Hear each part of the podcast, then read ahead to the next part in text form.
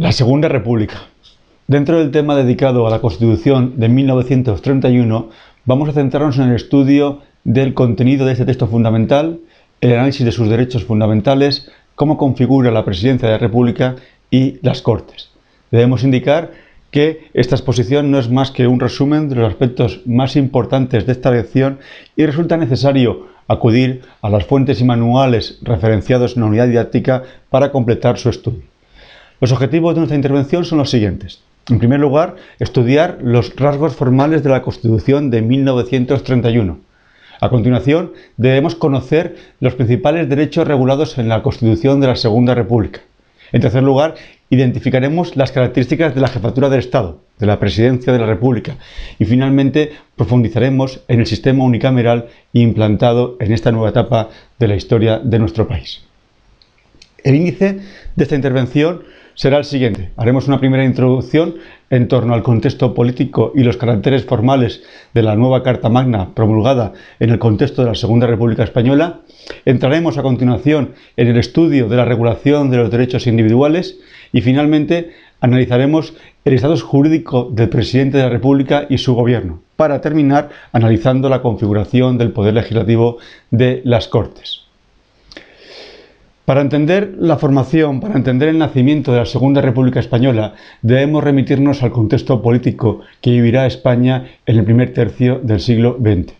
No nos corresponde entrar a estudiar con detalle esta cuestión en esta exposición, pero sí que debemos señalar que el desgaste de la monarquía será efectivo durante los años de la dictadura de Primo de Rivera. Ese desgaste de la forma de gobierno monárquica quedará plasmado quedará reflejado en los resultados electorales de las elecciones municipales celebradas en abril de 1931.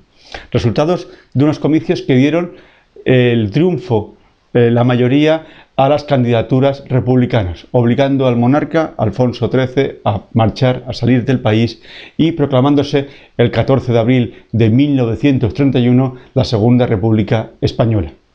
A partir de ahí, asumirá las riendas del poder un gobierno provisional que será el encargado de convocar elecciones para la formación o la constitución de unas cortes constituyentes. Cortes que elaborarán la Constitución española de 1931. Texto que presenta desde un punto de vista formal las siguientes características. Sin duda, la Constitución española de la Segunda República es un texto fundamental de carácter popular. En él se refleja un principio claro y manifiesto de la soberanía popular y se prevé, en la propia, en la propia introducción de la Constitución se afirma, España, en uso de su soberanía y representada por las Cortes Constituyentes, decreta y sanciona esta Constitución. Se trata de un texto fundamental de extensión media, eh, distribuidos, eh, formada, mejor dicho, en en 127 artículos distribuidos en nueve títulos más dos disposiciones transitorias y es una constitución rígida en tanto en cuanto contempla en su artículo 123 un procedimiento especial para la reforma del texto constitucional. En estos casos, la propuesta de reforma de algún artículo de la Carta Magna seguirá, dice la norma, los trámites de una ley y requerirá el voto de las dos terceras partes de los diputados en el ejercicio del cargo durante los cuatro primeros años de vida constitucional y la mayoría absoluta en lo sucesivo. Acordada en estos términos la necesidad de reforma, quedará automáticamente disuelto el Congreso y será convocada nueva elección para dentro del término de 60 días. Explicados a grosso modo los rasgos formales del texto de la Segunda República, nos interesa entrar ahora a estudiar el contenido, la parte sustantiva de esta Carta Magna.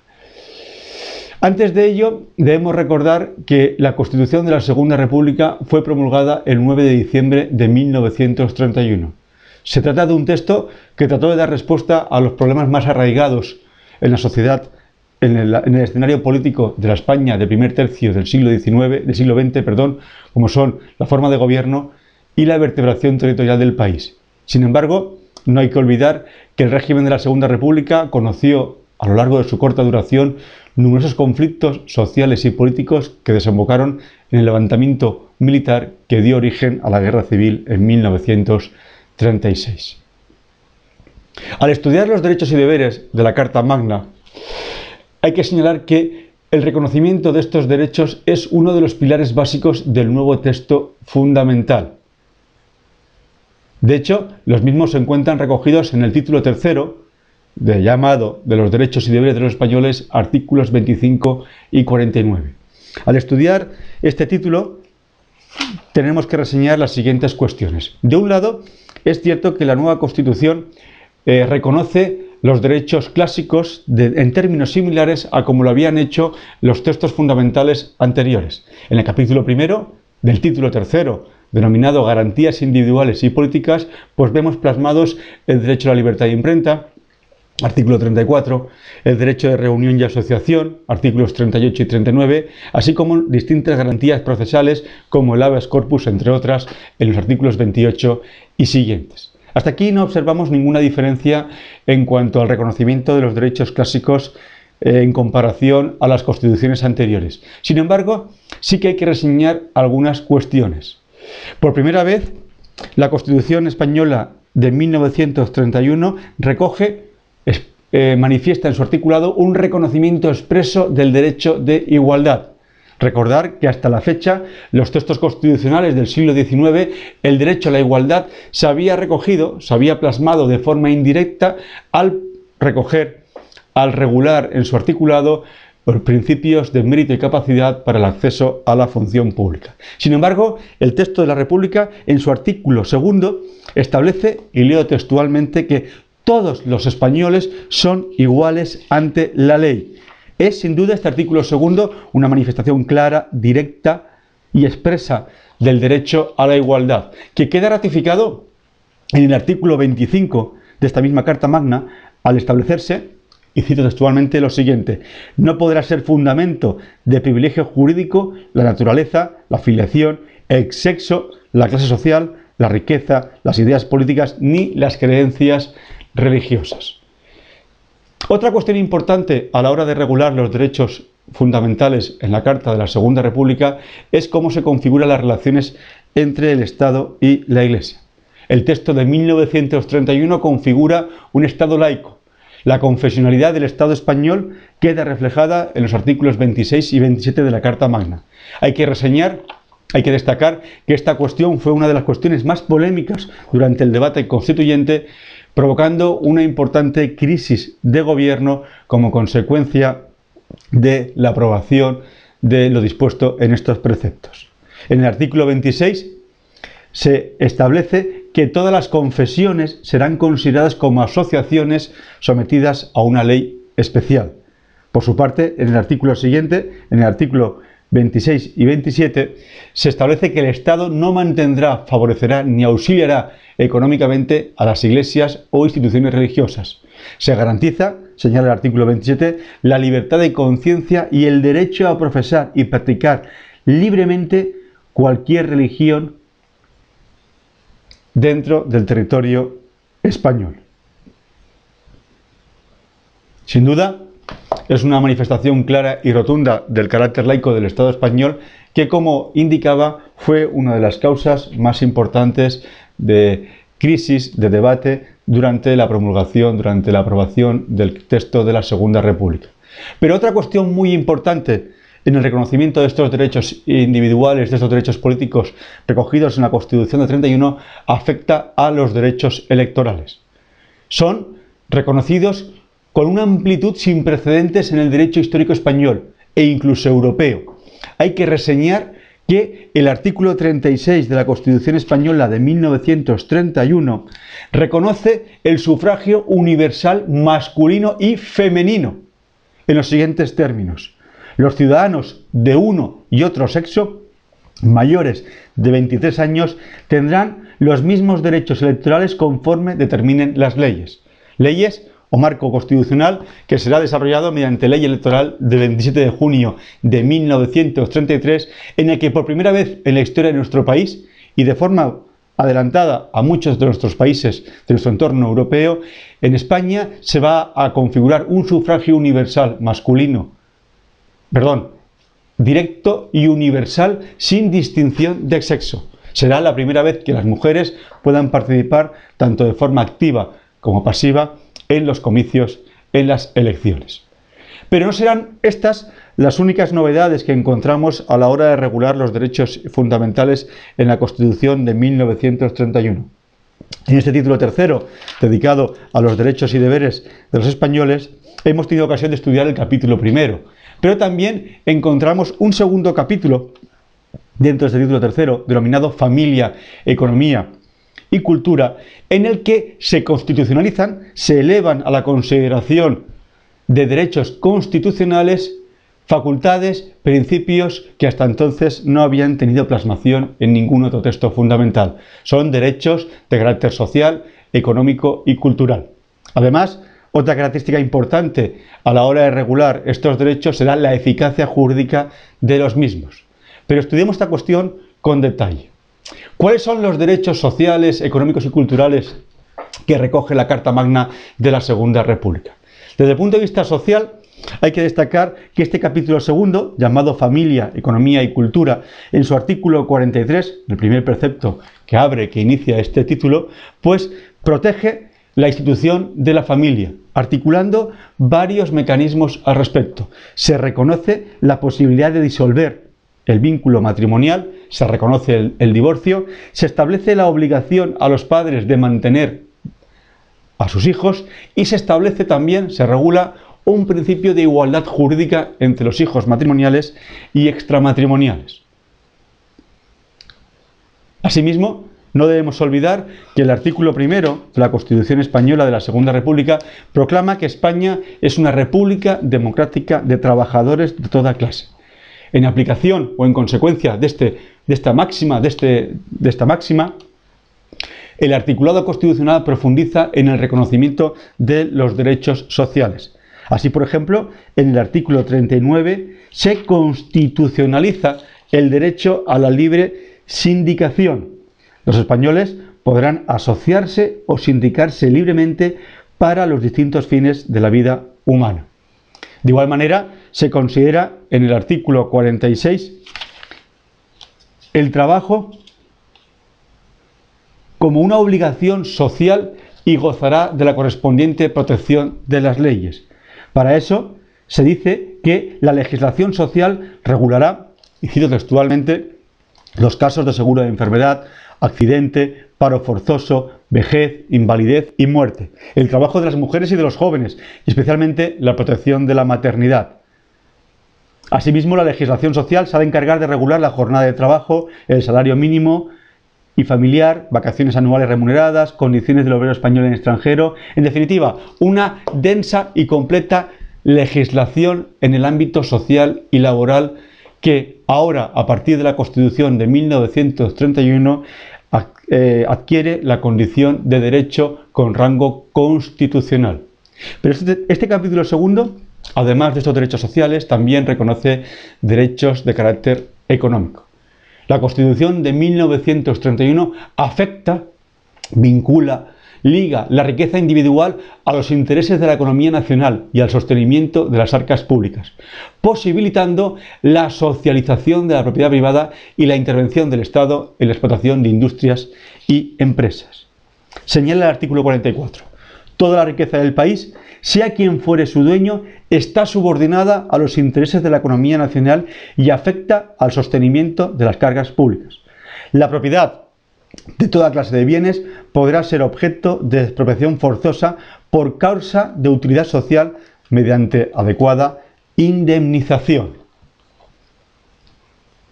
Finalmente, este capítulo segundo, además de regular esos derechos sociales vinculados a la familia y al trabajo, ese derecho económico, también eh, plasma derechos culturales. La cultura se concibe como un servicio esencial del Estado y se establece un principio de enseñanza primaria gratuita y obligatoria. Fija o señala el artículo 48, el servicio de la cultura es atribución esencial del Estado y lo prestará mediante instituciones educativas enlazadas por el sistema de la escuela unificada. La enseñanza primaria será gratuita y obligatoria. Los maestros, profesores y catedráticos de la enseñanza oficial son funcionarios públicos. La libertad de cátedra queda reconocida y garantizada. Con esto vemos rasgos bien diferentes en el texto constitucional de 1931 a lo que habíamos podido contemplar en los textos fundamentales anteriores.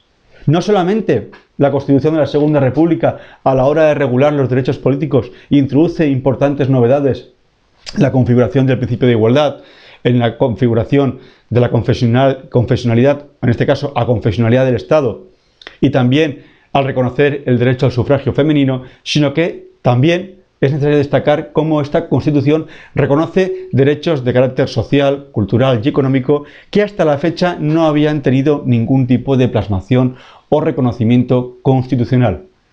Sin embargo, hay que tener en cuenta también que a la hora de regular estos derechos y deberes destacamos una segunda característica fundamental y es la eficacia jurídica de los derechos fundamentales. El artículo 42 de la Constitución de 1931 establece la posibilidad de que las garantías de que esos derechos fundamentales puedan ser suspendidos, atribuyendo dicha facultad al gobierno. Hasta aquí no hay nada que resaltar en tanto en cuanto esta posibilidad que se atribuye al gobierno para suspender en determinados momentos los derechos fundamentales ya se había reconocido en constituciones anteriores. Si bien hay que señalar que la Constitución de 1931 tasa, enumera de forma expresa cuáles son los posibles derechos a suspender y fija un plazo máximo de duración de dicha suspensión. En este sentido, se dice que los únicos derechos que podrá suspender el Gobierno en circunstancias excepcionales serán los de seguridad personal, libertad de circulación y residencia, la libertad de expresión y el derecho de reunión y asociación. Restricciones, límites que no podrán exceder en un plazo hasta o más de 30 días. Pero junto a este condicionamiento, junto a esta limitación, junto a esta delimitación en el ejercicio de la facultad de suspensión de las garantías que se atribuye al gobierno, también la principal novedad que observamos que garantizará la eficacia jurídica de los derechos fundamentales es que la Constitución de 1931 crea un Tribunal de Garantías Constitucionales.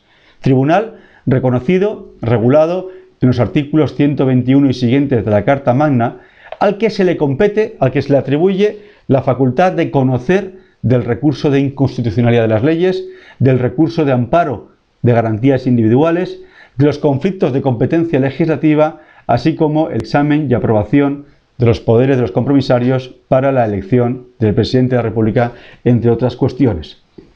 Este Tribunal de Garantías Constitucionales es el antecedente inmediato del actual Tribunal Constitucional.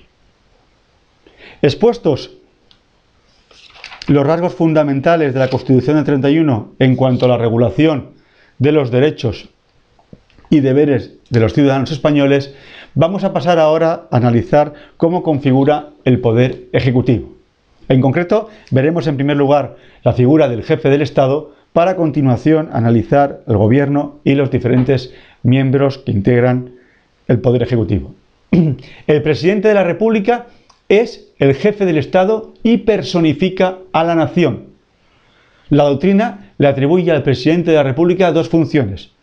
Desempeñará una función representativa, pues a él le corresponde corporizar a la nación. El presidente de la República simboliza la unidad del Estado. De igual manera, a este presidente, al jefe del Estado, al presidente de la República, le corresponde una función de neutralidad política, siendo la expresión de la voluntad nacional y por tanto el moderador institucional. Hay que señalar que el jefe del Estado en la Segunda República, el presidente de la República está sujeto a responsabilidad. Así, el artículo 85 de la Carta Magna dice, el presidente de la República es criminalmente responsable de la infracción delictiva de sus obligaciones constitucionales. El Congreso, por acuerdo de las tres quintas partes de la totalidad de sus miembros, decidirá si procede a acusar al presidente de la República ante el Tribunal de Garantías Constitucionales. Esa responsabilidad se puede plasmar en dos ámbitos. Responsabilidad política, plasmada en el artículo 81 de la Constitución del 31, en el que se establece la necesidad de segunda disolución, decretada por el mismo jefe del Estado en el mismo mandato presidencial, y como hemos señalado, una responsabilidad criminal por el incumplimiento de sus obligaciones constitucionales recogida en el artículo 85. En cuanto a la elección y el mandato presidencial, hay que señalar que la Constitución del 31 contempla dos procedimientos para la elección del presidente de la República. Uno, previsto en las disposiciones transitorias, que debía darse únicamente para la designación del primer presidente de la República. Este, según establece la Constitución, sería elegido por las propias Cortes mediante votación secreta. Hay que destacar que este proceso fue utilizado el 10 de diciembre de 1931 para designar a Alcalá Zamora como presidente de la República Española. El segundo procedimiento, ya previsto en el propio articulado constitucional y será utilizado para la designación del segundo y, ulteriores presidentes, está contemplado en el artículo 68 de la Carta Magna y establece que el presidente de la República será elegido conjuntamente por las Cortes y un número igual de compromisarios compromisarios que serán elegidos por sufragio universal directo. Se establecen, asimismo, en la Carta Magna una serie de requisitos para poder ser presidente de la República.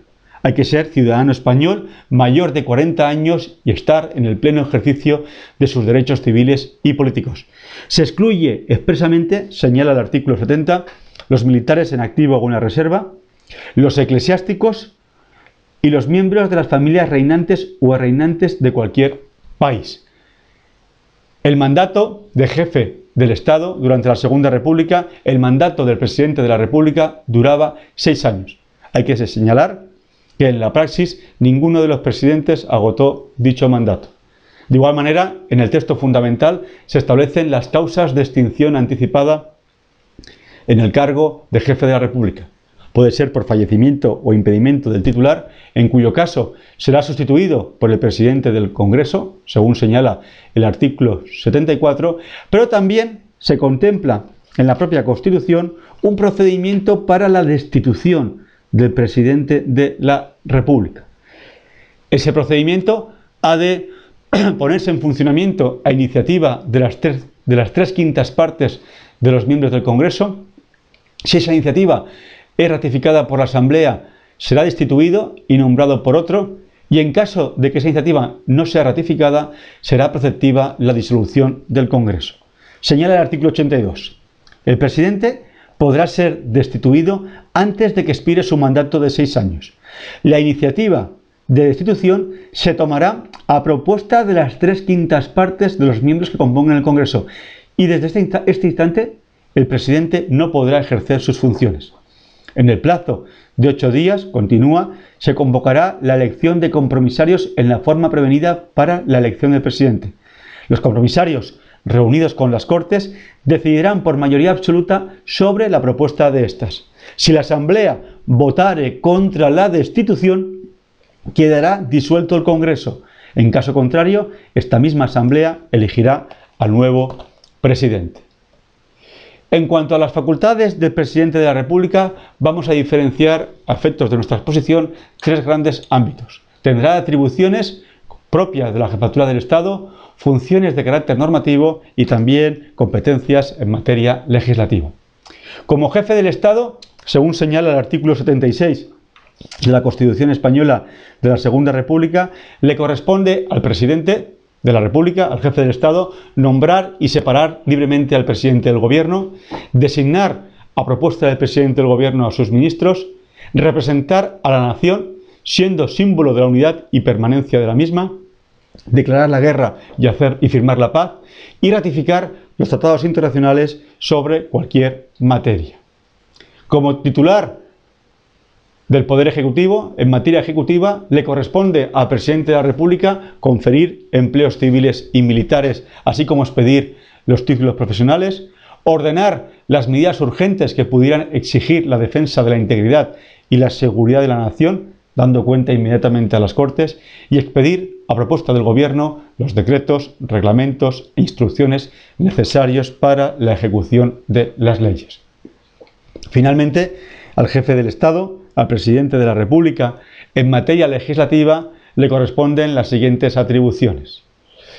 Por un lado, en materia legislativa y relacionadas con el funcionamiento de las Cortes, al jefe del Estado, al presidente de la República, le corresponde convocar, suspender y disolver las mismas, como veremos más adelante al hablar de las Cortes, pero eso sí, con algunas peculiaridades como señala el artículo 81 de la Constitución de 1931. A su vez, y vinculadas con la función legislativa, hay que señalar que al presidente de la República le corresponde la promulgación de las leyes, disponiendo de un veto suspensivo para las leyes no declaradas urgentes, según señala el artículo 83 de la Constitución de la Segunda República. En aquellas leyes no declaradas, en aquellas leyes declaradas urgentes, perdón, el jefe del Estado, el presidente de la República, está obligado a proclamarlas. Pero interesa destacar una segunda cuestión en este ámbito por su importancia. Se le atribuyen al presidente de la República poderes para legislar mediante las llamadas ordenanzas de seguridad en casos excepcionales que requieren una urgente decisión o lo demandase la defensa de la República. Dice el artículo 80. Cuando no se haya reunido el Congreso, el presidente, a propuesta y por acuerdo unánime del Gobierno y con la aprobación de los dos tercios de la Diputación Permanente, podrá estatuir por decreto sobre materias reservadas a la competencia de las Cortes, en los casos excepcionales que requieran urgente decisión o cuando lo demande la defensa de la República. Junto al presidente de la República, la Constitución de 1931, y a diferencia de los textos fundamentales anteriores, positiviza en el texto fundamental el gobierno como órgano colegiado diferenciado del jefe del Estado, dedicándole incluso un título completo e independiente. Así, en el título sexto, el gobierno, artículos 86 a 93, se establece que el presidente de la República es el encargado de nombrar y separar libremente al presidente del gobierno y sus ministros. Ministros que son responsables civil y criminalmente por infracciones de Constitución y leyes. En caso de delito, el Congreso ejercía la acusación ante el Tribunal de Garantías Constitucionales, según fija el artículo 92 de este texto fundamental. Dentro del Gobierno, según señala el artículo 86, se diferencia al presidente del Gobierno, el Consejo de Ministros y los ministros. Al presidente del Gobierno le corresponde dirigir y representar la política general del Gobierno. Asimismo, también ha de proponer el nombramiento y separación de los ministros al presidente de la República. El órgano colegiado, denominado Consejo de Ministros, será el responsable de elaborar los proyectos de ley que hubieran de someterse a las Cortes, dictar decretos, ejercitar la potestad reglamentaria, así como deliberar y resolver, y resolver sobre todos los asuntos de interés público.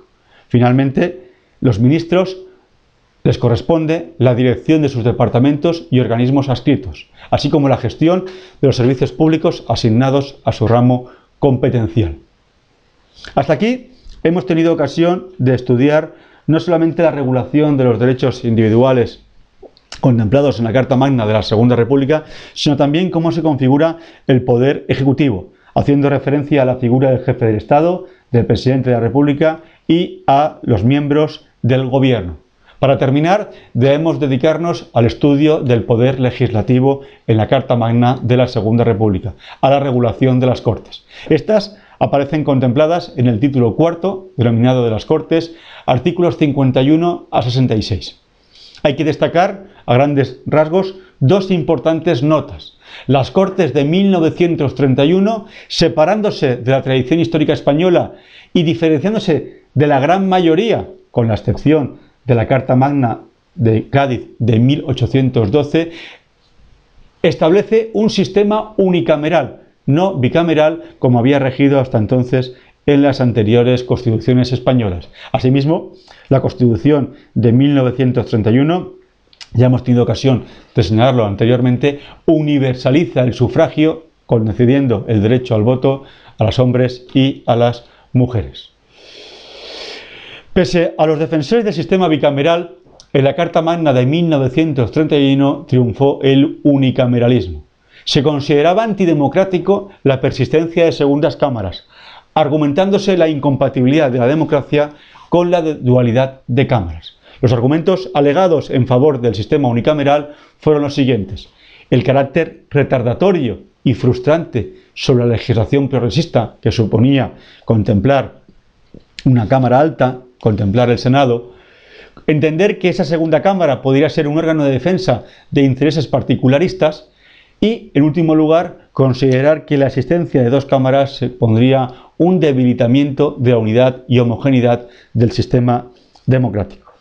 Gracias a estos argumentos, y no después de un injundioso y complicado debate, se consigue plasmar, recoger en el artículo 51 de la Constitución la existencia de una única Cámara para las Cortes Españolas de la Segunda República. Dice este precepto, la potestad legislativa reside en el pueblo, que la ejerce por medio de las Cortes o Congreso de los Diputados. Se elimina de igual manera cualquier tipo de limitación por razón de sexo, cultura, condición social o económica. El artículo 52 establece que el Congreso de los Diputados se compone de los representantes elegidos por sufragio universal, igual, directo y secreto. De este precepto se extraen las siguientes notas. Ese sufragio igual. Se excluyen, por tanto, del ordenamiento los votos plurales y de clases, incompatibles con cualquier régimen democrático. Directo se hace referencia a la no interposición de compromisos, sino al carácter inmediatamente popular del régimen. Todos los poderes emanan directamente del pueblo. Y finalmente, secreto, que ofrece sin duda garantía de ejercicio del derecho al voto sin coacción y en plena libertad. En cuanto al funcionamiento de las Cortes, hay que señalar que en el articulado constitucional se proclama un principio general de autonomía, Así queda reflejado en el artículo 58 de la Carta Magna al establecer que las Cortes se reunirán sin necesidad de convocatoria el primer día hábil de los meses de febrero y octubre de cada año y funcionarán por lo menos durante tres meses en el primer periodo y dos en el segundo. Con ello se está garantizando la reunión automática de las Cortes, así como una duración mínima de sus sesiones para que su funcionamiento fuera una realidad. Sin embargo, hay que señalar que, pese a esta aparente autonomía, la misma queda limitada al concederse al presidente de la República algunas facultades en relación al funcionamiento de las Cortes. El artículo 81 de la Constitución de 1931 concede al presidente de la República la posibilidad de convocar con carácter extraordinario a las Cortes siempre que lo estime oportuno. Asimismo, se establece la posibilidad de que el presidente de la República pueda suspender las sesiones ordinarias de las Cortes, aunque es cierto que se establecen para ello algunas condiciones. Esa suspensión no podrá exceder más de un mes en el primer periodo ni 15 días en el segundo periodo de sesiones y siempre que esa suspensión no acorte el periodo mínimo de sesiones fijado en el artículo 58 de la Carta Magna. De igual manera, al presidente de la República le corresponde también la facultad de disolver las Cortes, si bien hay que señalar que esta competencia, esta atribución, también queda limitada en un doble aspecto. No podrá usar esa facultad de disolución más de dos veces durante su mandato y en todo caso debe hacerse motivando la resolución, convocando en el acto nuevas elecciones en un plazo máximo de 60 días. En el caso de segunda disolución, el primer acto de las nuevas Cortes será examinar y resolver la necesidad del citado decreto de disolución. En caso de voto desfavorable, llevará aneja la destitución del presidente de la República. Hay que destacar, para terminar el estudio del funcionamiento de las Cortes de la Segunda República, la institucionalización de la figura de la Diputación Permanente. Hay que destacar que la Diputación Permanente es una institución con amplia tradición en la historia jurídica española que durante el periodo decimonónico solamente fue contemplada en la Carta Magna de 1812. La finalidad de esta Diputación Permanente era atender los periodos de vacancia, suspensión o disolución de las Cortes para garantizar la actividad de las Cortes en los casos en los que ésta no estuviera reunida. Estaba formada, estaba integrada por un máximo de 21 representantes en los que estuviesen representados las distintas fuerzas políticas en función de su presencia en el hemiciclo de las Cortes. Las competencias de esta Diputación Permanente son las siguientes. Casos de suspensión de garantías constitucionales, casos de las llamadas ordenanzas de urgente necesidad, en lo concerniente a la detención y procesamiento de los diputados y resto de materias que el reglamento de la Cámara así lo fijare. En cuanto a las competencias, y ya concluimos de las Cortes de 1931, hay que destacar que ésta desarrolla funciones en materia legislativa, en materia de control político y tiene también funciones de carácter presupuestario. En materia legislativa hay que destacar que la iniciativa legislativa aparece compartida entre las Cortes y el Gobierno. Hay que señalar también, aunque no viene en este momento el caso, que la propia Constitución del 31 reconoce la iniciativa legislativa popular. En cuanto a la deliberación y aprobación de las leyes, esta compete exclusivamente al Congreso.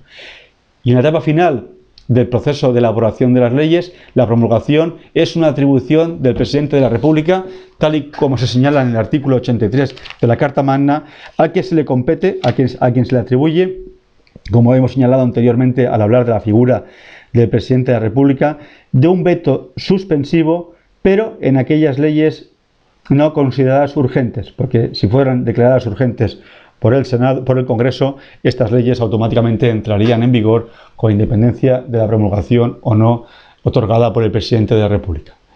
En materia de control político, las Cortes pueden requerir la asistencia del presidente del Consejo de Ministros sin posibilidad de que éste excuse su presencia.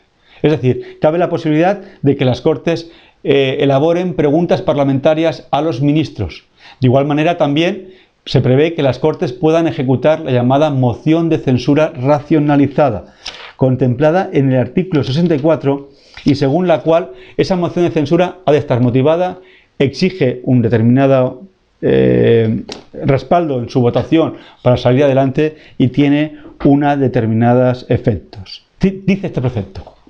El Congreso podrá votar un voto de censura contra el Gobierno o alguno de sus ministros. Todo voto de censura deberá ser propuesto en forma motivada y por escrito con las firmas de 50 diputados en posesión del cargo. Esta proposición deberá ser comunicada a todos los diputados y no podrá ser discutida ni votada hasta pasados cinco días desde su presentación. No se considerará obligado a dimitir el gobierno ni el ministro cuando el voto de censura no fuese aprobado por la mayoría absoluta de los diputados que constituyan la Cámara. Las mismas garantías se observarán respecto a cualquier otra proposición que indirectamente implique un voto de censura. De igual manera, las Cortes, en materia de control político, como hemos tenido ocasión de estudiar, también tienen la posibilidad de destituir al presidente de la República según el artículo 82 y también la propuesta de acusación al presidente de la República según se señala en el artículo 85 y que hemos citado a la hora de estudiar la responsabilidad política del jefe del Estado.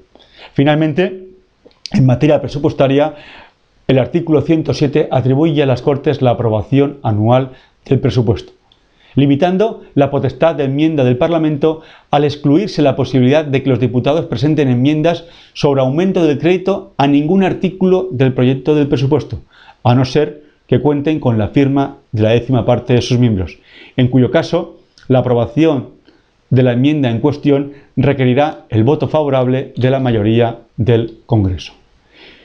En conclusión, y a modo de resumen, hemos tenido ocasión de estudiar en esta intervención de enumerar el contexto político, de recordar, mejor dicho, el contexto político en el que se promulga la Constitución de la Segunda República, exponer las características formales más relevantes en cuanto a un texto en el que se proclama una soberanía popular de extensión media con 123 artículos y en el que se contempla un procedimiento específico para su reforma. A continuación, y entrando ya en el fondo del asunto, en el aspecto sustantivo material del articulado constitucional, hemos tenido ocasión, en primer lugar, de estudiar los derechos y deberes de la Carta de la Segunda República. En este aspecto es uno de los aspectos más llamativos de este texto fundamental, en tanto en cuanto no se limita a reconocer, a regular los derechos políticos clásicos, en el capítulo primero del título segundo, sino que además de esta carta de reconocer el título tercero, perdón, Derechos y Deberes de los Españoles, además de la carta de reconocer, como decía, pues el derecho a la libertad de imprenta, eh, se proclama un reconocimiento expreso del derecho a la igualdad, se proclama un principio de la laicidad del Estado español y también se reconoce el sufragio universal masculino y femenino. De igual manera, en el reconocimiento de estos derechos y deberes eh, fundamentales, hay un capítulo segundo de ese título tercero en el que se contemplan derechos que hasta entonces no habían obtenido ningún reconocimiento constitucional, derechos de carácter social, económico y cultural.